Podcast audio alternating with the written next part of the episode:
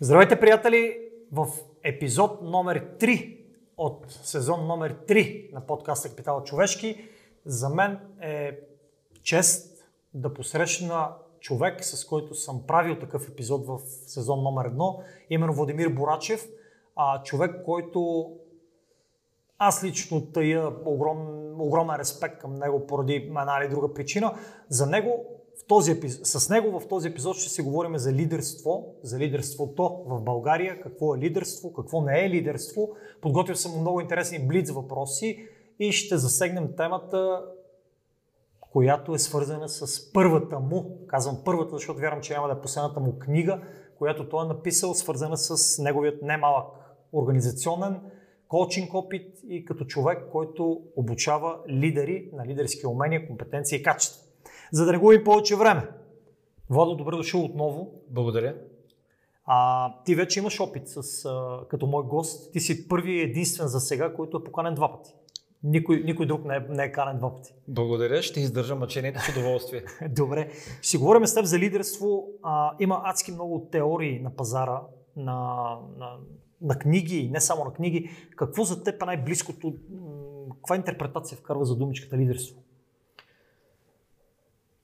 И то е първо, че това е една необятна вселена. Значи за това може да говорим с часове и, както се казва, само да докоснем върха на айсберга.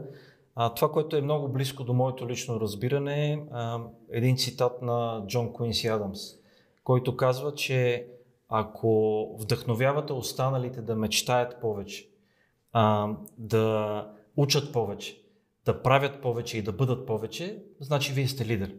И моето лично разбиране на това включва няколко думи. Едната е самоосъзнатост, другата дума е а, вдъхновение и другата е движение. Кои са, кои са хората, които те вдъхновяват теб? А, много са. Много са. А, в момента мога да кажа, че от нашето съвремие, а, от последните няколко месеца, двама души, които наистина са лидери в българското общество. Това са Тенко Николов и а, Иво Ценов, двамата основатели а, на SiteGround. Uh-huh. А, те направиха една фундация а, за пример, фундация за пример и всъщност това са хора, които ще инвестират адски много енергия и средства, за да подкрепят образованието, да подкрепят спорта и да подкрепят а, а, здравеопазването в България. А това са три основни базови неща за една просперираща държава и за една държава, в която хората искат да останат и да раждат там децата си.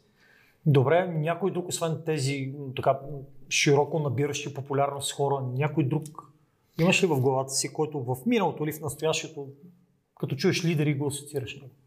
И, винаги се сещам за огромния брой българи по време на Възраждането. Пример за двама възрожденци, това са Евлоги Христо Георгиеви. Mm-hmm а, с която помощ е изграден Софийския университет Свети Климент Охридски.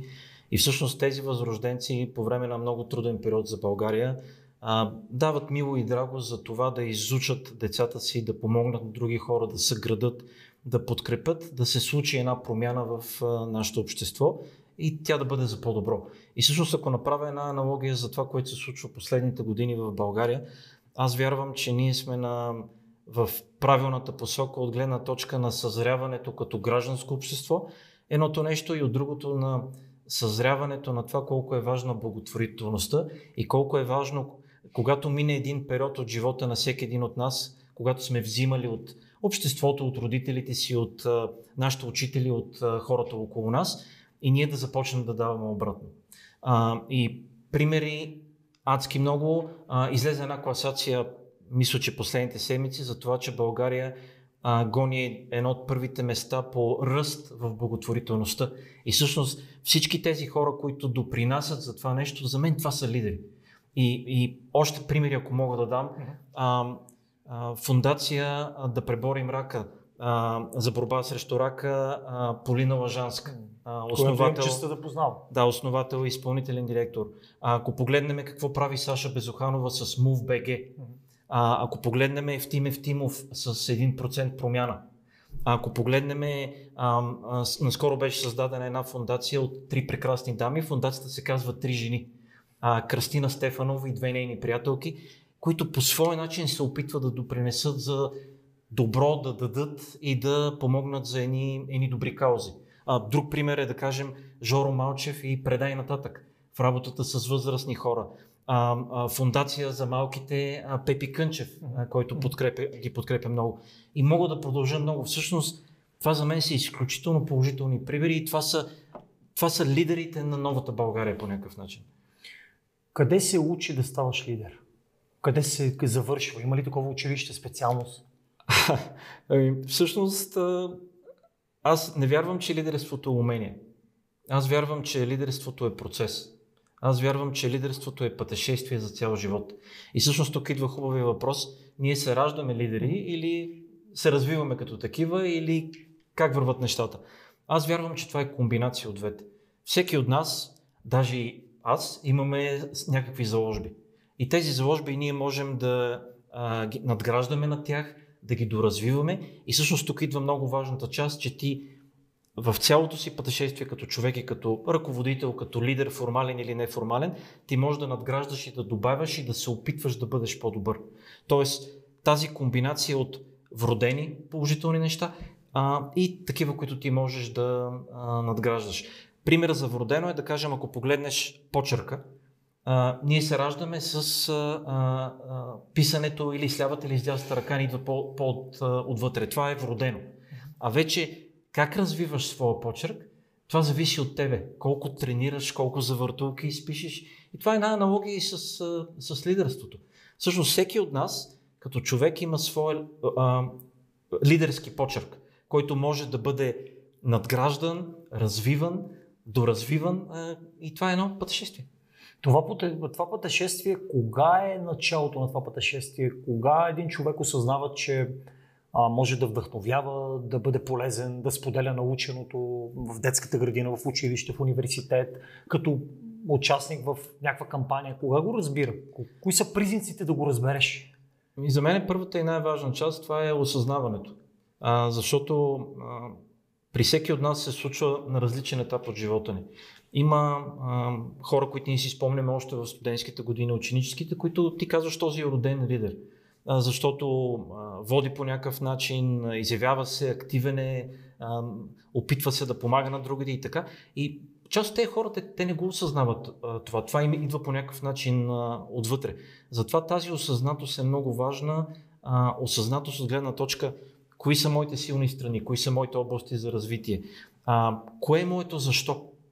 Моето защо всъщност е коя е моята мисия на този свят като професионалист и като човек. И когато човек има тази осъзнатост, тогава е по-лесно, защото почва да надгражда вече осъзнато. А, аз лично сам за себе си намерих своето защо и своята осъзнатост след като станах на 42 години, мисля, че беше. 2011 година, когато разбрах всъщност моето професионално хоби, че това е моята кауза. Да подкрепям ръководители да стават по-добри като лидери и като личности. Така че отново се връщам на думата пътешествие, пътешествие. което продължава през целия ни живот. Образованието подпомага или забавя това пътешествие? Ми, при някои хора със сигурност помага, които минават през образователен процес, после почват да го прилагат, надграждат, минали са бакалавър, малко поработват, правят магистър, след това после пак работят някои отиват и към докторантура. Супер! За такива хора това работи. При някои хора това не работи. Говориме за стандартното, традиционното образование. Примера за такива хора са Бил Гейтс, Стив Джобс, които всъщност те не, те не завършват университет. Те изпадат от университета или сами напускат и а, основават своята компания като предприемачи и постигат адски много в този свят и почват да могат и да дават все повече и повече. Тоест, аз мисля, че при всеки от нас зависи по някакъв начин. А, това, че някой има повече образование или има по-малко, не го прави по-добър или по-малък лидер. Когато работиш с толкова силни и завени лидери, които ти сподели, чувал съм, че не се работи лесно с подобен тип хора. Не можеш да влезеш много лесно в техните обувки, а не можеш да устоиш на темпото им, не можеш да се доближиш до визионерството, което те демонстрират и до динамиката, която очакват от теб. Лесно или трудно се работи с такива лидери? Ами няма лесно. Няма лесно. Всъщност всеки човек е различен. Всеки човек е различен като, като умение, като познание, като нагласа, като характер. И това, това разнообразие всъщност е страхотно, защото то помага и на учителите, помага на а, всички колеги, коучове, ментори а, да, да се изграждат и те да растат, когато работят с такива различни хора. А, най, най-трудно се работи с хора, които а, имат неуправляемо его. С хора, които смятат, че това, което им пише на визитката, определя кои са те а, и които смятат, че няма какво да учат, че нямат области за развитие и че всичко им е точно. И с такива хора много трудно се работи, защото те не са достигнали още до осъзнатостта, че нали, лидерството е пътешествие. Че ти трябва да а, полагаш усилия всяка година да ставаш по-добър като човек и като професионалист, за да бъдеш конкурентен за средата, за индустрията и да бъдеш все по-добър в това, което правиш, защото хората, с които работим, са все по-взискателни в организациите. Тоест, с тези хора се работи най-трудно, а не, че е невъзможно, но е най-трудно. А с тези, които се работи, може би най-лесно, а, това са хората, които имат тази осъзнатост, за която говорих. Къде стоят, кое е тяхната мисия или тяхното защо, кои са им силните страни области за развитие, по какво трябва да работят, защо. А, имат основни и базови неща, свързани с тяхната емоционална интелигентност. Да знаят а, как да се опират да влезат в обувките на хората, а, като комуникират и като показват някакви чувства, как влияе това на хората. А, и с тях е по-лесно, защото осъзнатия човек а, знае, че не е перфектен, има желание да се развива и предприема стъпки да се развива. Кои са основните съпротиви от останалите към едни така силно изявени лидери? Защото не всеки е прият от всеки. Кои са основните съпротиви лидерите да не бъдат прияти от повече хора или да не бъдат прияти от всички, да не бъдат харесвани от всички? А... Ако се върна пак към това, с което започнах, нали, с цитата на Джон Куинси Адамс, всъщност, а, ако даденият човек, който е формален или неформален лидер, ми помага аз да ставам по-добър, а, помага ми с неговите действия, с неговата комуникация, а, да ме провокира, да осъзнавам неща, да върва напред, да се развивам, да постигам мечтите си, да уча нови неща, ми, този човек е страхотен за мен. А, а когато има пречки за това нещо, той може да е страхотен лидер от гледна точка да постига своите бизнес цели или своите показатели, които са важни за дадената организация, ако не е с бизнес показатели. В същото време той би ме загубил в даден момент а, мене. Но може би аз не съм най-правилният човек за него. А, и тук нещо, което според мен е важно. А, лидерството не е кълъп. Което означава, че аз не мисля, че аз и ти или всички хора, а, които ни гледат в момента, трябва да са в един кълъп с едни и същи качества и да комуникират и да действат по един и същи начин. Лидерството за мен означава и многообразие. Аз работя с хора, които са, някои от тях са изявени екстроверти, други са по-големи интроверти.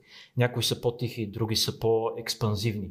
Някои са изключително активни, другите повече мислят преди да направят нещо. Тоест, тотално различни като подходи, като начин на мислене, като характер. И независимо от това, те са много успешни. Защото а, всеки има нашия уникален лидерски почерк и ако успяваме да постигаме резултати, с и чрез хората, а, че ние сме успешни по някакъв начин. Така ли си измерва успеха на един литър чрез резултатите на хората му? А, отчасти да, може би това, което за мен е още по-важно е следата, която оставя един лидер. Защото резултатите, целите идват, отиват си, резултати има. За мен това, което е важно, е това, което остава, а то е свързано с последователността, с това, че когато ти си тръгнеш от една организация, когато си тръгнеш от един екип, този екип и тази организация не се случва, а тя продължава да работи, да бъде страхотна и да бъде много добра. Тоест ти си си свършил работата като а, ръководител, като лидер. Ако един лидер си тръгнал от един екип и той се разпадне, този лидер всъщност не е лидер, не си е свършил работата. А, така че тази, това, което оставя дадения човек като, като наследство, хората, които е подкрепил да се развият, хората, които е подкрепил да осъзнаят нещо, да се провокират да бъдат по-добри, резултатите, които са постигнали заедно като екип, това за мен е, може би, важното. Ти каза няколко пъти формален и неформален лидер. Когато имаш в един екип или една организация един формален, един неформален лидер, хората не се ли обръкват кой да следват, кой да слушат, кой да, кой да, да ги вдъхновява? Ми, не мисля, защото във всяка организация, всяка организация има своята култура. А, като тази култура е много изявена и тя е на база на кои ценности тези хора споделят вътре в организацията. А, във всяка организация имаме и формални и неформални лидери. И все повече организациите, с които работя, предприемат стъпки към това да дават все по-голяма самостоятелност на екипите. Тъй наречените, все повече имат и наречените самоуправляващи се екипи. И в самоуправляващите си екипи, Agile Teams, всъщност няма един изявен лидер, а има неформални лидери, които поемат инициативата на база на техните а, компетенции за дадено нещо, на тяхното желание, на тяхната инициативност и те движат дадения проект и а, дадените задачи в правилна посока. А, тоест не е задължително да има формален лидер в един екип, за да върват нещата правилна посока. Може ли в една ситуация да си последовател на лидери или на лидери, а в друга да си лидер? Не разбрах въпроса, извинявай. Може ли в някоя ситуа... в ситуация, в която да следваш другите хора, в друга ситуация ти самия да увличаш и ти да бъде следван? Абсолютно. Абсолютно. И тук ме припомняш ми една закачка. А, анонимно послание в а, а, помещение на специални части и на стената пише с големи букви а, води, следвай или се разкари от пъти. И всъщност, ако направя една аналогия с лидерството, лидерството а, включва това да знаеш кога да водиш, кога да застанеш отпред, кога да дадеш личен пример, кога да поставиш дадена цел, кога да дадеш визия, а, кога да реагираш и да вземеш трудно решение, нали водиш. Mm-hmm. Лидерството също е да можеш и да следваш. Стъпка назад и човека до теб действа и ти го следваш. А, той взима решението и ти се приемаш това решение и вървиш, защото вярваш, че той има опита, има познанието да се справи с тази ситуация.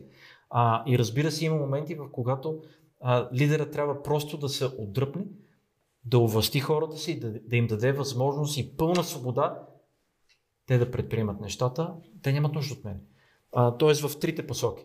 Водя, следвам и, а, или се махам от пътя на хората да не им преча. Много често, когато си говорим за лидерство, изпъкват примери на хора, които ли работят в армията, ли работят в полицията, ли работят в някакъв тип институция, в които често се изискват бързи, непопулярни и така тегави решения, така да го кажа. Има ли в България български еквивалент на хора, които са а, така, в армия, в полиция или в някакви други силови ведомства, които на първо време ти изникват като пример, като човек, като нещо, което ти е направило положително впечатление? В казармата, в която и аз съм бил. Да, ходили сме и двамата. Да. В казармата офицерите, които най-много уважавахме, бяха офицерите, които а, се отнасяха човешки с нас, независимо от а, устава, от строгата дисциплина, отнасяха се с хората, които са под тях в, в ротата, в взвода, като с човешки същества. А, едното нещо. Второто, много уважавахме офицери, които даваха личния пример и които казваха не тичите нагоре по баира, а казваха тичите след мене нагоре по баира. Mm-hmm. Нали, с противогази, с да, всички да, екстри, да. пълно бойно снаряжение. Уважавахме хората, които а, като имаше нещо, което не е направено като хората, не ти, един хубав български израз, не ти набиваха канчето пред всички останали, а го правиха индивидуално. А, и ти даваха обратна връзка, какво не си свършил. И също уважавахме хората, които, а, когато имаше нещо добро свършено, пред а, строя всъщност споделяха и те похвалвах. А, като спомням си много имена, но това е, както се казва, от минало време. Със сигурност ги има и сега. Аз съм малко настрани от армията и от силовите структури, така че други хора могат да кажат. А, относно спорта и лидерството в спорта, м- трябва ли да си част от колективен спорт, за да си лидер, или може да си част от индивидуален спорт и пак да си лидер? Трябва ли да си капитан на твоя отбор, или може да си тенисист и пак да си лидер? А, аз мисля, че в двете ситуации може да си лидер. А, аз съм бил лично капитан на бейсболния отбор на университета няколко години и всъщност нали, голяма чест за мен и също и отговорност. А, тоест в по-масовия спорт и в по-екипния спорт е ясно, uh-huh. защото там ти като капитан на дадения отбор, имаш отговорности за представянето, за въдворяването на ред дадени моменти, за подкрепата на твоите хора, да след дисциплината на тренировките, за вдъхновението на играчите, кой на къде ще играе за избора. Тоест има много-много неща. А когато говорим за индивидуален спорт, всъщност лидерството за мен е изключително свързано с личния пример. С личния пример за постигане на върхови постижения, които заразяват други хора да се пробват ако, ако говорим за спорта и те да спортуват. А, да кажем, българина, който преплува първи а, Ламанша. Знам, че Ламанша го преплува Петър Стойчев, а пък Гибралтарския проток го преплува пак наш гост в подкаста Капитал човешки, Цанко Цветков.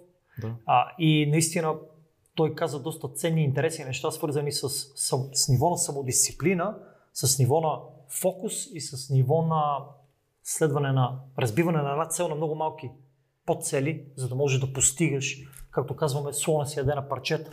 Така че, да, прав си. Да, всъщност, когато говорим за индивидуалния спорт, говорим за хора, които вдъхновяват други хора да се включат, да намерят себе си, да се справят с предизвикателствата. И всъщност тези хора са и страхотен пример за, и за благотворителност, и за а, човешко отношение. А, пример, гледаме а, последните турнири по тенис, а, световните купи и виждаме а, човек, а, един от играчите, който а, удря с топка а, момчерата, които са отстрани, да. при което един от световните играчи спира играта, отива, прегръща момчето, вижда, че е окей. И това е човещина. И това е всъщност лидерството, е да този личен пример и това, което ти не само взимаш, но ти даваш, ти си за пример и ти а, водиш по някакъв начин обществото и му помагаш да върви напред. Смяташ си, че когато има телевизия, има разни такива а, световно известни спортисти, не и прекалено пиар елемент, да се направиш много добър, да, да те харесат. Знаеш, живеем в времена на социални мрежи и всяко едно подобно да. нещо може да бъде изкарано като така добър пиар елемент. И лично на мен, може би, не знам дали съм станал прекалено предпазлив към подобен тип неща, но а, някои от а, подобен тип постъпки, да, те са чисто човешки, но много си личат други, че са чисто нагласена работа. Да, когато е нагласена работа, е фалшиво. Всъщност, връщам се към това, а, отново аналогията с лидерството. А, лидерството означава и това, а, не да правиш нещата правилно само когато си пред камерите, а и да, ги, да го правиш когато никой не те гледа. И това според мен въжи също и, за, и в спорта, и в тези публични изяви, за които ти говориш. Аз съм си подготвил няколко въпроса, които под формата на блиц мога да ти ги задам. А, някои от тези въпроси може да ми отговори с да и не, в други можем да развиеме някаква така малко по-дълъг отговор, но идеята е да е по-фокусирано и да мога да ти задам всичките 17 въпроса. Добре, стреляй. Кога един човек разбира, че има лидерски качества?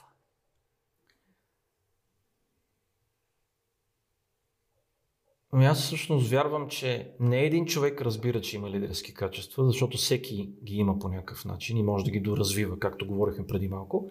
Аз вярвам, че останалите хора му го показват. Mm-hmm. Когато а, с удоволствие работят с него, следват го в дадени моменти, питат го за неговото мнение, а, той има тежест в екипа като формален или като неформален лидер. Така мисля. Къде най-често лидерските качества се проявяват най-видимо? В трудни ситуации. Когато всичко е окей, okay, всичко е перфектно. Всичко е окей, okay. ти можеш да се усмихваш, резултатите върват добре, пазара е добре, нещата върват, всичко е точно. Когато има напрежение, когато има пожари, чрезвичайни ситуации, тогава е момента, когато си проличава какво стои зад тази фасада. Дали тази фасада е истинска и имаме същото поведение на човека, или а, е някаква демокасетка. Добре. Кои са трите най-важни характеристики на успешния лидер в България? Тоест гледам в момента само български ръководители. Да. Кои са трите им най-важни характеристики, които смятат, че ги правят успешни в България? И едното за мен е, е свързано с резултатите, с ясната визия, ясната стратегия и предприемането на действия, стъпки това да се случи.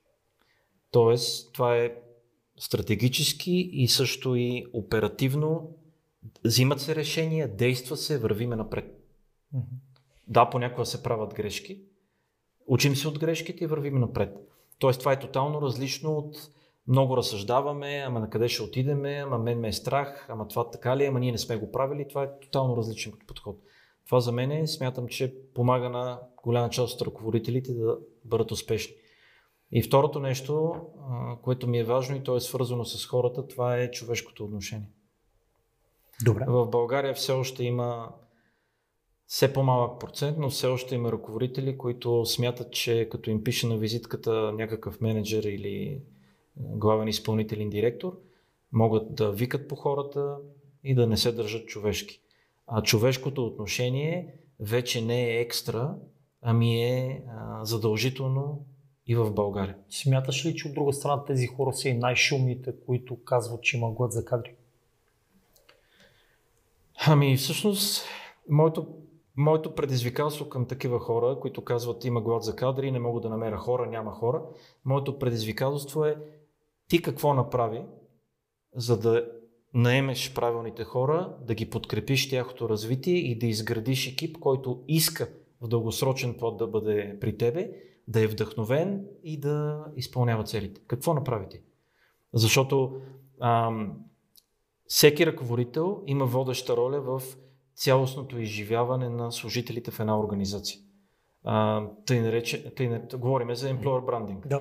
А, цялостното преживяване на служителите започва от момента на наемане на човека, пробния период, поставянето на целите, даването на обратна връзка, наблюдението в действие, а, оценяването на човека, подкрепата в трудни моменти, вдъхновението, а, подкрепата за неговото развитие. И тук всичко, във всички тези стъпки, ръководител има своята важна роля.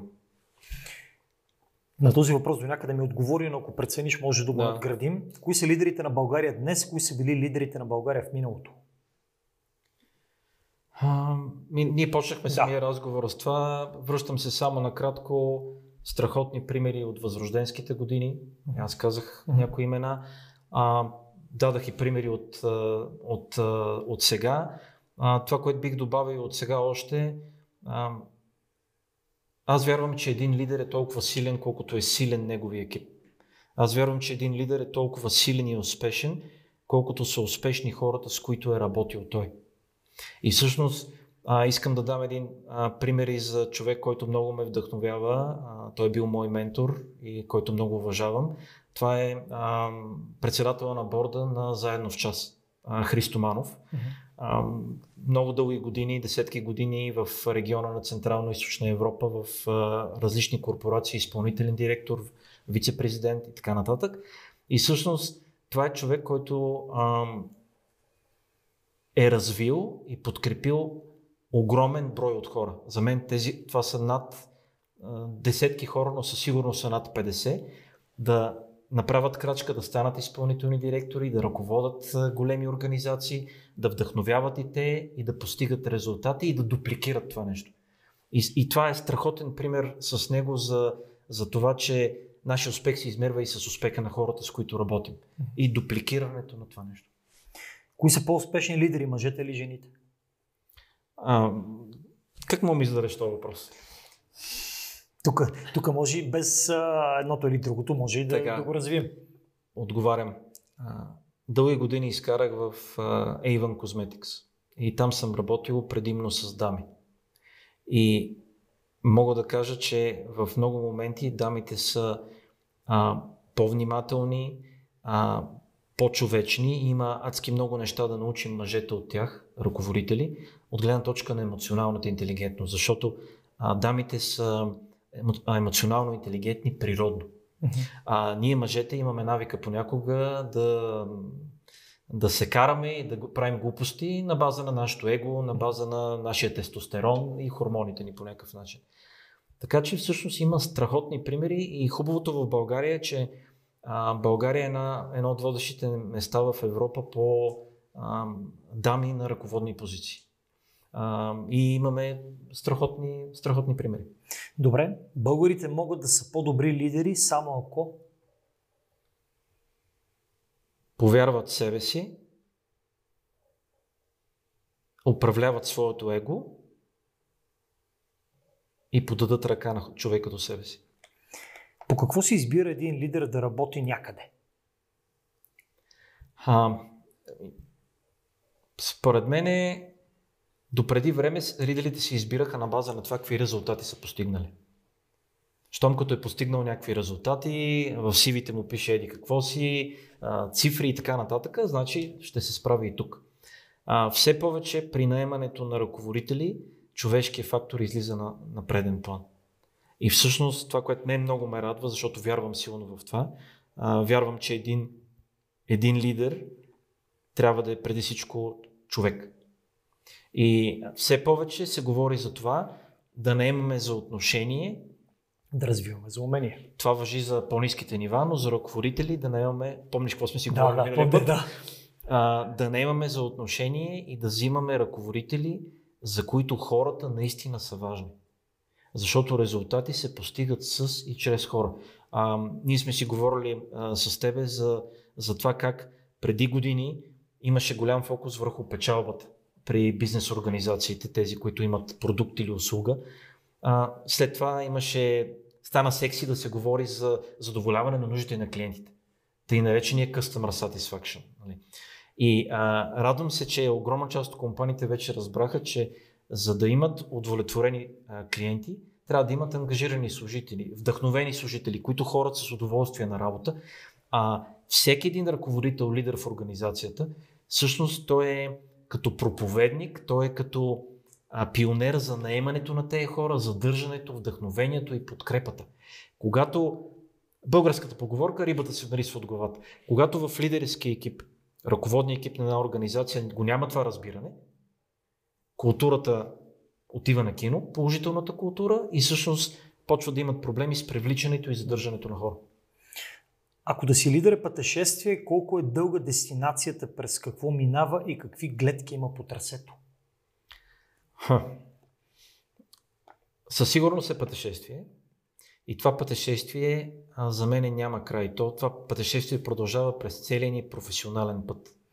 А, ако говорим за а, лидерство в професионална среда, ако говорим за лидерство извън професионалната среда, като неформален лидер, като лидер в нашата общност, в нашия блок, това, което правиме в клубовете, в които членуваме, това си продължава докато имаме възможност да дишаме. Терена е начупен, има много върхове, има реки, има пропасти и всъщност то е едно постоянно предизвикателство, защото човек, за да може да оцелее и да върви напред, трябва да се надгражда, да учи нови умения, да управлява своето его, да намира начин а, да получава обратна връзка от околните хора, кое е окей, okay, с кое се справя добре, къде му областите за развитие. Така че много интересно. А, понякога е като ролър костър, а, понякога е маратон, понякога е спринт. А, и така. Добре. Кое пречи на политиците в България да са по-добри лидери? А, ами, според мен едно от нещата а, има едно страхотно училище за политици, Дими Паница. А, страхотен, а, страхотен човек и филантроп, който е помогнал много на България а, училище за политици Дими Паница помага на политиците да стават по-добри, да се осъзнават и да получават основата за комуникацията, за работата с хора, за политическите кампании. И аз вярвам, че това трябва всеки политик в България да бъде докоснат от това нещо.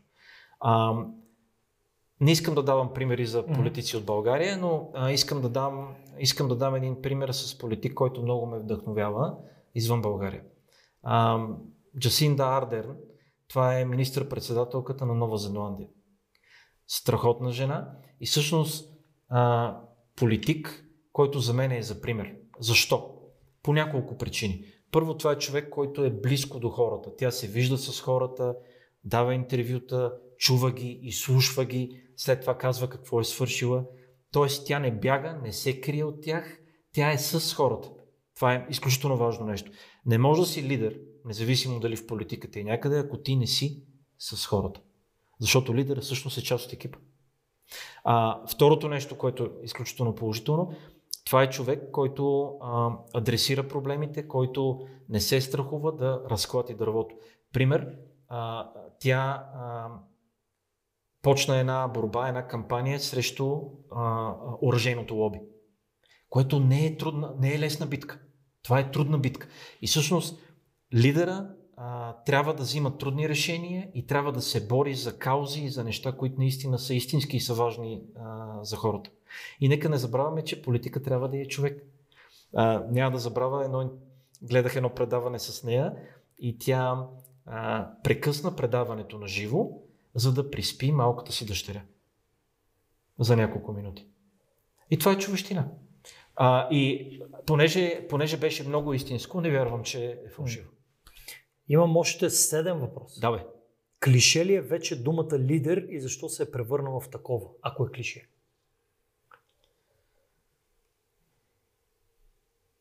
Ми със сигурност понякога се използва като клише.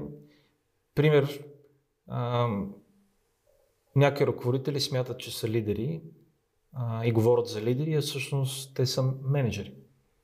Те са ръководители. Има разлика между менеджер и между лидер. Като, ако ме питаш каква е, а, Стивън Кови, автора на 7-те навики на високоефективните хора, в а, осмия навик има много готина табличка за разликата между двете и на последно място той слага менеджерите а, а, правят нещата правилно, а лидерите правят правилните неща. И всъщност за мен това е най-доброто, което съм виждал за разликата между, между двете. Тоест, клише по някакъв начин е а, да кажем, че от всеки, лидер, всеки може да стане лидер. Защо е клише? Защото аз бих добавил, това е истинско, ако добавим една добавка и тя е следната. Всеки може да, да бъде лидер, ако има желание и полага усилие. Добре. Кой над кого е в корпоративната иерархия? Менеджер над лидера или обратното? Еми, аз говорих малко на този въпрос, но за мен е всеки ръководител, който върви нагоре в иерархията, трябва да се опитва да не остава просто менеджер, mm-hmm. който ръководи някакви процеси, пише му нещо на визитката, а, трябва да доизгражда, да надгражда това, което има като положителни неща и да се опитва да става все по-добър. Кои са потенциалните грехове на един лидер, на един човек с лидерски качества? Има ли, има ли грехове един такъв човек? Ми един грях, за който говорихме, това е всъщност липсата на осъзнатост и непризнаването на това, че аз имам и аз имам своите области за развитие и това, че аз съм човешко същество и аз греша понякога. За мен това е грех. Да не признаеш, че си сгрешил, да не се извиниш, да не кажеш съжалявам и да не се опиташ да бъдеш по-добър. И може би това е най-важното. И другото, за което говорихме също, беше а, да не управлявам своето его. Аз знам, че влизам с бутонките на хората, че моите действия моите емоции им влияят по негативен начин, но аз казвам, аз съм си такъв. Приемайте ми, това за мен е грех, това не е окей. Okay. Добре. Лесно или трудно е в България да си лидер? И не мисля, че някъде по света е лесно. Освен ако не си лидер в кавички на монархия, където всички ти се кланят и всеки прави каквото ти кажеш. А, когато работиш с хора, когато си в различни организации, в НПО или в бизнес организация, в, когато си предприемач, всъщност ти тези цели, които имаш, тази визия, която имаш, тази мечта, която искаш да постигнеш, е много важно как я предаваш на хората, как ги запалваш, как работиш а, с тях. И това означава изключително много труд. Това означава допълнително време. А, ако някой си мисли, че да бъдеш ръководител, да бъдеш лидер е лесно, всъщност не е лесно. Защото работата с хора е предизвикателство. Трябва ли лидера да е харесван от всички? Не. Абсолютно. А, това не е конкурс за красота. А, има моменти, когато лидерът ще вземе и трябва да вземе трудни решения. Да освободи някой, да вземе решение а, да направи реструктуриране, да вземе решение за свиване на разходите. Защо? За да може организацията да е успешна, по-успешна в дългосрочен план. Трябва да вземе трудно решение, с което да защити ценностите на организацията а, или просто по-човешки да направи нещо. И тези трудни решения са, са задължителни. Последни два въпроса. Създава ли образователната система в България хора с лидерски качества? А, болна тема. Не толкова колкото трябва. Всъщност, а, за да има лидерските заложби, лидерските качества, една образователна система трябва да е много практична, а не теоретична. А, и за мен е най-добрата комбинация, когато имаме баланс между двете. Имаме теория, която е нужна, за да може един човек да разбере терминологията и да разбере за какво става въпрос да върви напред, но има и практичната част. Под практична част разбирам да работят по групи, да презентират, да отидат да имат стаж в университета, да работят група, да напишат после казус за какво са видяли, да имат работни в групи, в които дискутират какво са научили, какви са били предизвикателствата. Тоест, тази практичност за мен е изключително важна, защото в момента част от хората, които влизат в работната сила, нямат тази практична част. Те не са готови да работят с други хора, да приемат различията, да комуникират, да презентират, да се справят с трудности, което не е окей. Okay. Последен въпрос. Как да познаем фалшивите лидери?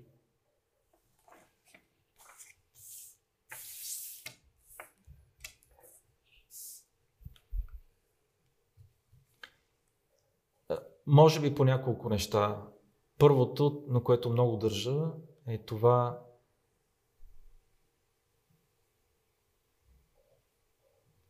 Един лидер за мен е фалшив, ако смята, че е перфектен. Ако смята, че е перфектен, това означава, че той вече изостава. В момента, когато аз преценя, че съм достигнал вече някакво ниво, точка, аз нямам нужда от нещо ново, аз знам нещата, аз, аз, аз, това почва, означава, че почвам да върва надолу. И това за мен мога да кажа, че е фалшив лидер. А, друго нещо, ако се опитвам да манипулирам хората, за да постигна някаква кауза, в кавички, която не е благородна. Кауза, която не помага на обществото, не помага на, на организацията на хората по някакъв начин, а е за някакви лични облаги. За някакви... Тоест фокус към лични интерес, не към обществени. Лични облаги. Сега, най-хубавото е, когато има комбинация от двете. Нали? Затова аз казвам, че е важно един човек да намери своята кауза да намери какво го, какво го вълнува, каква е неговата мисия, защо става от леглото, както казва Саймън Синек. Да намериш своето защо. А, защото като намериш своето защо, ти си много мотивиран, ти си вдъхновен, а, ти пръскаш това вдъхновение наоколо, почва да ставаш много добър в това, което ти харесва и зареждаш и провокираш хората и вървиш напред и дърпаш други хора да върват напред и други общности и, групи. Добре, да поговорим за нещото, с което приключихме първия разговор с теб. Твоята книга. Имам спомени, че в сезон 1, когато ти ми гостува във втория епизод, последните така минутки на нашия разговор, аз те попитах, понеже знаех, а, кога човек трябва да напише книга. Да. Трябва ли всъщност въобще да пише книга и кога би я публикувал, какво би написал в нея. Така че разкажи ми малко повече за твоята книга. А, идеята за книгата имам от повече от 10 години. И всъщност а, а, имах едно отлагане, събиране на материали, да го направя ли, как да го направя, какво да включа. Нали? То е един процес. От преди 4 години съм готов с съдържанието на книгата, което след това проверих, проверих с група изпълнителни директори, получих тяхната обратна връзка, за което съм много благодарен. И след това почна последните 3 години, всъщност я пиша. Това е един изключително труден процес. Защото едно човек какво иска да каже, какво му е в главата, друго е да успее да го сложи на хартия, така че да бъде полезно за хората по някакъв начин. А, аз исках да а, мога да споделя моето познание. А, като ръководител, като, като коуч, като ментор в работата ми с хора, а, исках да провокирам хората и от самото начало, като практик, исках да направя нещо изключително практично. А, и затова а, това, което искам да те поправя, това, което съм направил, а, а, мога да заявя, че това не е книга. Това е практичен наръчник за себепознание, за лидерско развитие и управление на хора. А, защо е практичен наръчник? А, защото включва споделен опит от над 100 успешни ръководители в България и чужбина. Които познаваш лично? С които съм работил, които познавам. Добре. Не, не си чул един, който го е не. казал и ти си го преразказал. Не, всички хора са хора, с които съм работил, хора, които, или хора, които познавам и знам какво правят като ръководители, много успешни, т.е. над 100 такива ръководители, над 50 практични инструмента за себепознание, за поглед в огледалото, за анализ на мене като ръководител, като човек, като професионалист, като лидер, анализ на моя екип, анализ на моята организация. И всъщност за това е наръчник, защото това не е книга, която ти ще прочетеш, ще си я сложиш на равчето, а това е нещо, което ще бъде с тебе, а, докато ти работиш, докато правиш неща в организацията и с, с, с своя екип. Затова. Звучи наистина като наръчник. А, какви са фактите за тази книга, освен тези цифри, които сподели? Какво друго стои зад нейното написване? Къде е този силния практически елемент, а, на кой би била най-полезна? Трябва ли задължително да съм управлявал хора, за да прочита тази книга? И основно, основно е насочена като практичен наръчник за сегашни и бъдещи ръководители. Като няма значение колко години опит има един човек, защото споделения опит вътре е от а, хора от а, позиция Team Leader, през middle management позиции, средното менеджмент ниво и до главни изпълнителни директори на големи компании и корпорации. Пример, в част от допълнителните материали а, имам виртуално интервю с 11 изпълнителни директори на големи а, български международни компании а, и един HR директор също, а, като там им задавам по подобен начин въпроси, каквито ти ми задаваш, ги провокирах, свързани с темите вътре в книгата. Тоест, този споделен опит, а, тези практични инструменти, които позволяват на, на читателя, като работи с този наръчник, да предприеме действия, да се анализира себе си и екипа, да направи крачка напред и да постига резултати, е много силно за, за сегашни и за бъдещи ръководители.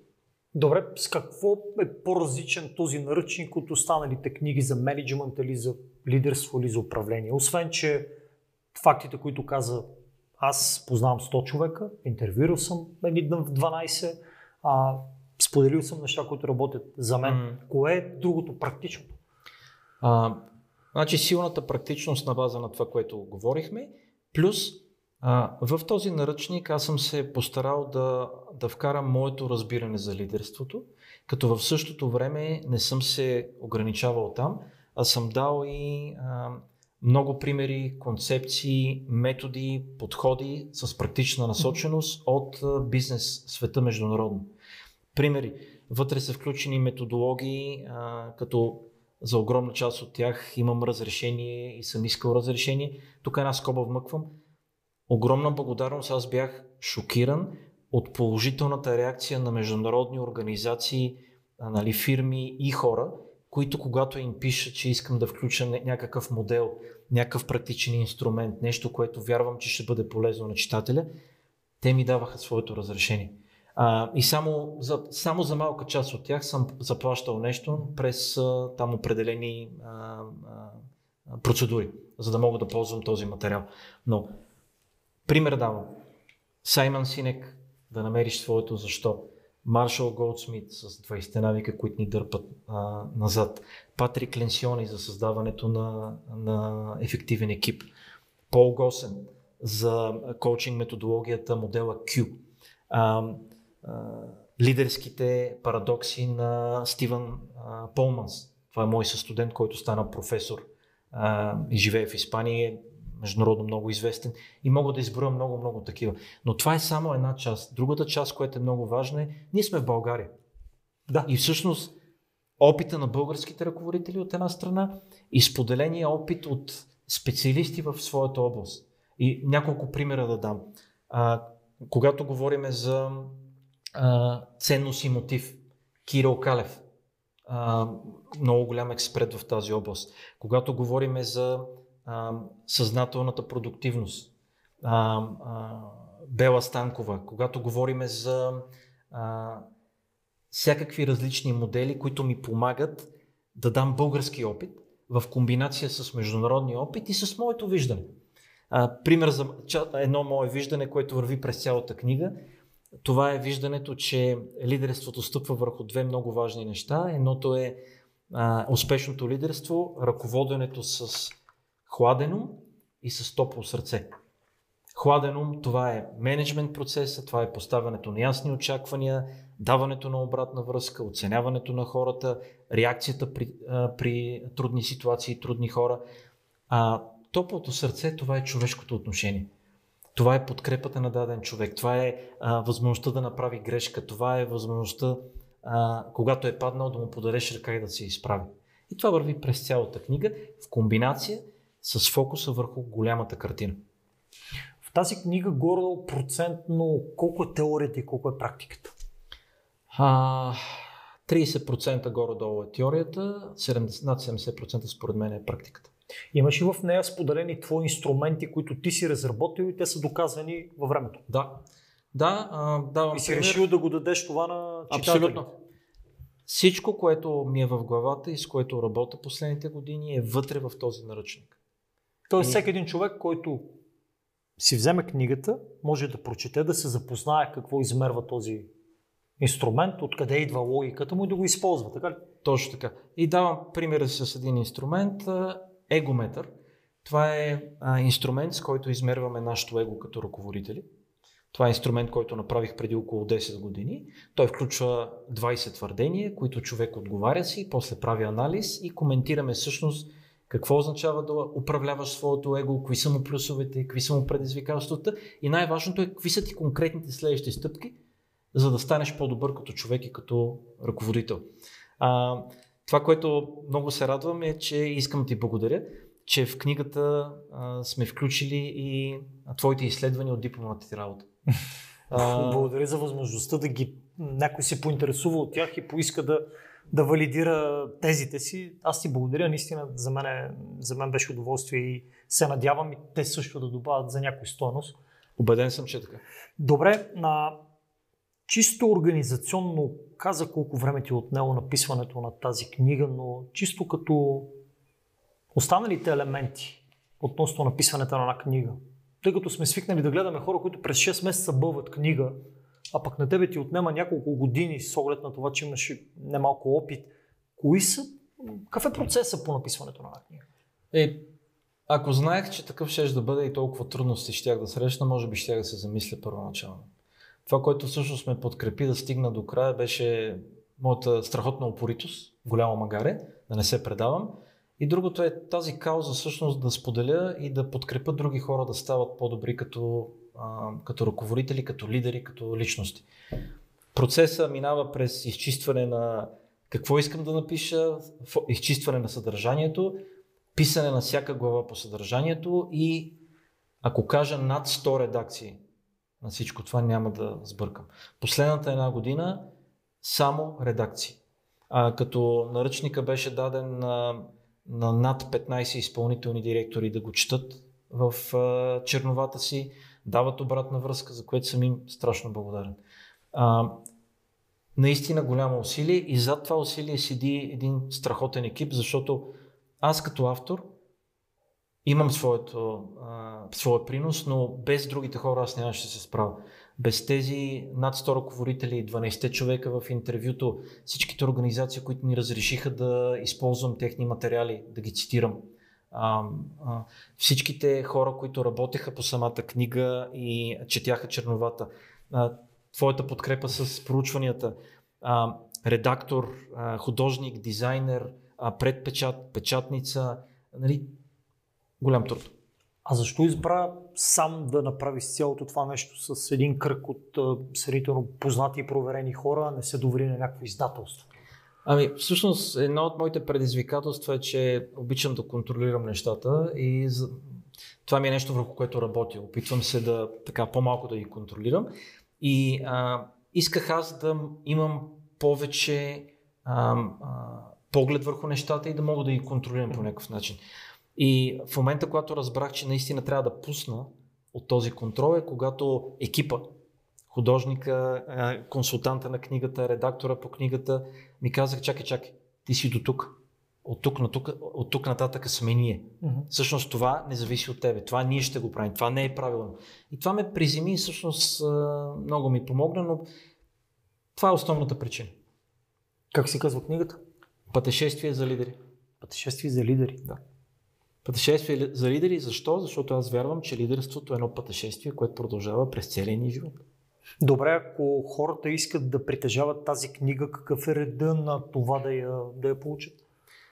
Има сайт на книгата, uh-huh. който е вързан към borachev.com и оттам книгата се разпространява само онлайн, чрез препоръки също. Ще имам няколко събития при лансирането, но за момента не планирам да бъде разпространяване през книжарници. Uh-huh. Добре, аз знам от теб, че плануваш и превода на тази книга и разпространението извън България. Да. Доста смело. Ами, нека, а, нека да видим каква, какъв ще бъде отзвука. А, за сега това, което получавам от хората, които са докоснали, че а, намирате за практична, предизвикателна, провокираща и на база на обратната връзка ще направим някои редакции, неща, които са си само за България, трябва да бъдат променени или сменени или да отпаднат. И ще отидем към превод на английски и издаване навън. А кое ти беше, коя глава ти беше най-трудна и кое ти беше най-трудно в нейното написване? Ми най-трудно ми бяха безброй редакции. Това ми беше най-трудното, защото в даден момент нали, човек си харесва това, което е направил, аз си го гледам и нищо не виждам. И пускам го на редакторката, дадената глава, и а, тя ми я връща с, а, с 100 неща в червено. Нали, аз още не съм ги видял, аз съм ги изпуснал. И всъщност редакция и още и още. А, и това, което според мен е много важно за хората, които тръгват да пишат книга, е трябва да имат план, трябва да е ясно съдържанието, да си поставят цели, но да знаят къде теглят чертата. И да кажат, това е момента, в който аз спирам да добавям неща в съдържанието, и работя вече да го изграда и това е момента, в който аз преставам да правя редакция. Защото то няма край. Нали, а, един от хората, който много уважавам и с който съм работил, а, който е изпълнителен директор и създател на един от основателите на MySynergy, компания в а, здравния сектор и IT, а, Данчо, той казва следното. Добре е, хубаво е, хубаво е да е перфектно, но е по-добре да го направим.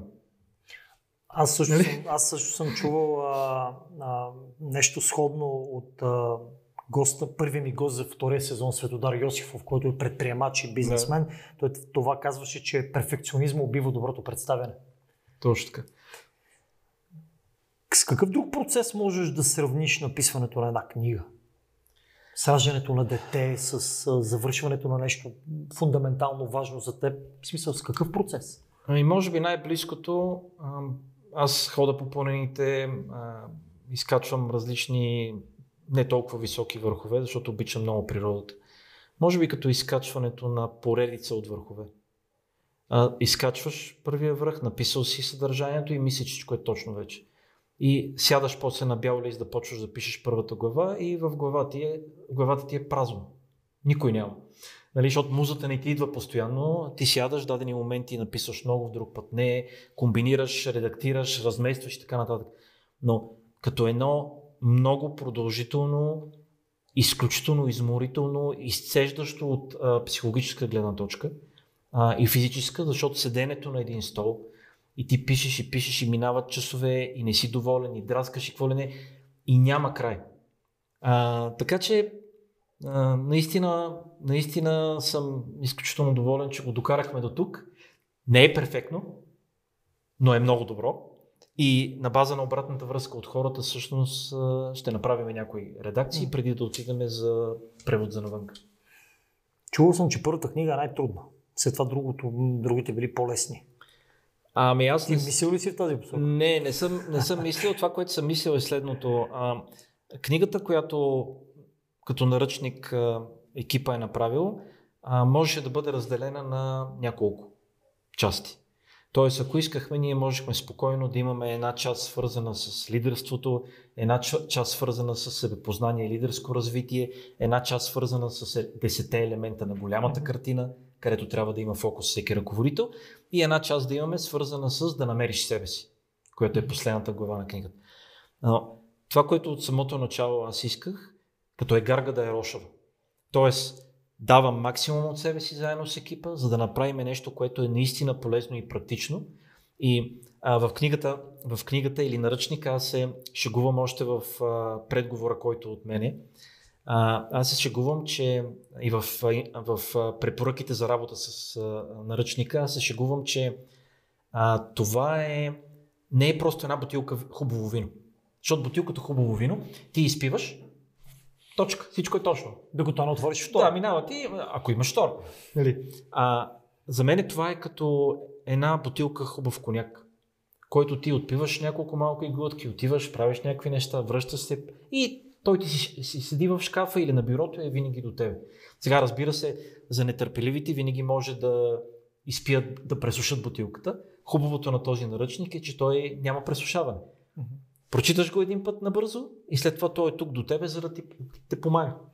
Какъв е твой съвет към бъдещите читатели относно четенето на този наръчник? Доколкото разбирам, това не е художествена литература, не. е настолна книга, която не. да четеш преди лягане. По-скоро на глава по глава ли да карат, от инструмент до инструмент ли да рефлектират, да, да осъзнават смисъл как, как работи наръчник? Да. Това, което съм препоръчал е а, след, преди всяка глава има въпроси за размисъл, които препоръчвам хората да си отговорят. Те са свързани с темите в главата. След това във всяка глава има различни инструменти, тестове и практични упражнения, които да направят, докато четат главата, да не прескачат. И на края на главата има най-важното и план за действие. А, след като човек е минал през главата, направил е въпросите, направил си упражненията, прави си плана за действие и преди да мине нататък, препоръчвам да си внедри своя план за действие, да пробва някои неща, преди да продължи нататък в наръчника. Добре, да, това е свързано с много фокус и самодисциплина. По нашите ширини това ценност ли е, норма ли? А, ми аз вярвам, че това го има навсякъде по света. А, дали българина като народопсихология е по-бърз, по-нетърпелив? Да. А, може да погледнем опашките и да видим как колко хора се пробват да се предрежат, нали, има едно нетърпение. А, нека не забравяме, че това е наръчник, който е насочен към ръководители, към а, лидери, които сега са лидери, ръководят хора, управляват бизнес собствен или неправителствена организация, екип. А, сега или те за бъдеще ще бъдат такива. Повечето такива хора, които биха си взели подобен инструмент, те имат желание да се развиват. Mm-hmm. Те имат желанието да стават по-добри и да си вземат максимума. Аз нямам въпросителни за това, че такива хора ще имат дисциплината. Да, може някой да няма търпението да я прочете, но аз съм убеден, че те ще се върнат обратно и ще правят упражнение и ще влезат в дълбочина. Добре. Доколкото разбирам, тази книга може да става и за политици. А ако имат желание, да. Добре, а за кой не е подходяща тази книга? този наръчник? Ми, този наръчник е при всички положения е подходящ за подарък. Да кажем това, което бих предизвикал а, хора, които гледат нашето видео. А, ако имате ръководител, който си мисли, че е преклено добър, няма области за развитие, който имате някои неща, които не ви харесват толкова, ми направете му подарък. Направете му подарък. Това не означава, че той ще я прочете. Факт. Това не означава. Но това, все пак това е една, една провокация. А за кого не е, за мен е по-лесно да кажа за кого е. А, нали, предприемачите, ръководители на екипи, на подразделения, на отдели, на организации от най-низкото до най-високото ниво. От последния разговор минаха година и няколко месеца. Какво забелязваш ти от тогава в промяната на предприемаческата култура в България? Тя развива ли се? Знам, че е жив организъм, но развива ли се? Върват ли нагоре хората? Правят ли интересни продукти? И за мен, за мен се развива изключително бързо и индустриите, които дърпат много, това е IT индустрията, аутсорсинг индустрията, кол центровете, предприемачи, предприемачески дух на българина се възроди. Предприемаческият дух на българина е бил жив по време на възраждането и след това. Имаше период, в който беше малко а, смачкан и забравен. Беше общо. Да, да, малко смачкан и забравен. Но аз виждам, че все повече компании и организации, които се опитват да правят хубави неща, върват напред, учат се и а, виждам и едно израстване в а, подхода и начина им на ръководене на тези организации и тяхното лидерство. А, тоест вече не си говорим за базови неща, както преди години. Хората имат желание, четат, искат да бъдат добри. Това за мен е част от двигателя на България и за мен това ще бъде и двигателя през следващите години, който да ни помогне да излеземе от, най-накрая от прехода, през който минаваме. Кои са... А, само извинявай, да. това, което това, което ми е много важно, което се сетих, като говорим за прехода, спомням си едни думи на Уинстън Чърчил. Когато минаваш през ада, продължавай да вървиш. Mm-hmm. Uh, when you're in hell, keep walking. И всъщност, ние сме в прехода. Още ли? И то преход още не е свършил и още нещата не са такива, които искаме да бъдем. В същото време трябва да продължим да действаме предприемачеството, благотворителността, за която говорихме, подаването на ръка, човещината, поставянето на цели, визията, мечтите, това всичкото ще ни помогне. Я ми кажи до края на прехода, ще остане ли някой в България? От последните две преброявания 850 хиляди човека ги няма. Ами, точно за това е изключително важно да гласуваме, а, да бъдем част от гражданското общество, а, да защитаваме каузи, да даряваме на околните а, труд, време, енергия, пари, за да може нещата да върват правилна посока. Да избираме правилните хора, които да а, ръководят тази държава. И много важно е, ние ги избираме. И понеже ги избираме, когато не ни харесва какво правиме, трябва да ги сменяме.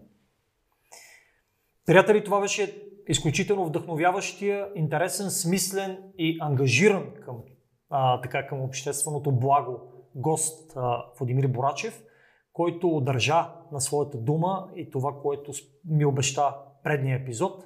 Да, той написа книга, не книга, наръчник, която вярвам, че ще бъде полезна за тези, които я прочитат с разбиране, които положат необходимия обем само, усилия и самодисциплина да следват съветите му и вярвам, че след изчитането на подобен тип книги и наръчници винаги можем да сме по-добри като хора, като личности като българи. Бъдете здрави! Чао!